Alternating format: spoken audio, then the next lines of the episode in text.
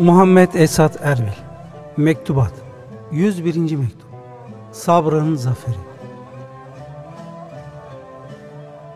Hak ettiğim derecenin çok üzerinde gösterilmiş bulunan mahviyet, kemali merhamet ve şefkat ifade eden mektubunuzu alıp okuyarak hakkınızdaki hayır dualarımı Cenab-ı Hakk'ın yüce katına ulaştırdım. Bu derecedeki mahviyet her ne kadar ilim ve irfanınızda mütenasip ise de fakiriniz, sizin iyi ve güzel sıfatlarınızda dünya ve ahirette ne kadar övünsem azdır. Cenab-ı Hak bu günahkar kulunu şefaatinize mazhar buyursun. Amin. Açıklanan hakikatler benim tarafımdan da öğrenil. Doğacı kardeşinizden zuhur eden sabrediniz cümlesi, sabreden zafere ulaşır hadis-i şerifine uygun düşmüştür.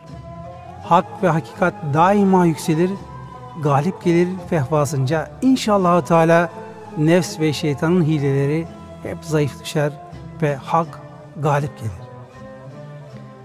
Aleyhisselatü vesselam Efendimiz eziyet ve cefa çekermiş ve onun mirasçıları da öyle alacaktır. Evliya Allah'ın mukaddes nefeslerinden ümit ederim ki yüce zatınıza yar ve her bir hal ve işinizde yardımcı olsunlar.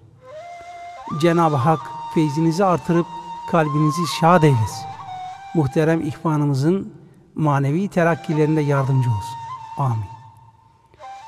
İnşallah sabır sayesinde her güçlüğünüz hallolur. Şimdilik kendim için bir istirhamda bulunmak istiyorum. Şöyle ki, bir ay kadar oluyor. Cenab-ı Hak'tan evvela kendime sonra da ihvanımıza imanda kemal niyaz ediyorum. Bu yüzden hayır dualarınıza muhtacım. Belki o sayede bundan muvaffak olur. Çünkü bazı alametlere bakınca imanda kemale çok şiddetle muhtaç olduğumu anlıyorum. Karşılaştığınız ihvanımıza keyfiyeti lütfen açıklayınız. Gaflette bulunmasınlar.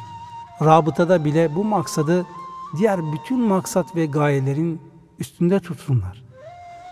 Yüce zatınızda teveccühte bulunurken imanda kemale erdirmeye gayret buyurunuz. Hamdolsun ki Cenab-ı Allah bu eksik ve kusurumuzu bildirdi de büsbütün cehalette bırakmadı. Bu Allah'ın bir faz ve ihsanıdır. Onu dilediğine verir. Değerli mektubunuzu baştan başa 3-4 defa okudum. Hiçbir noktasını cevapsız bırakmadım. Düşündüğünüz takdirde sizce de anlaşılacaktır.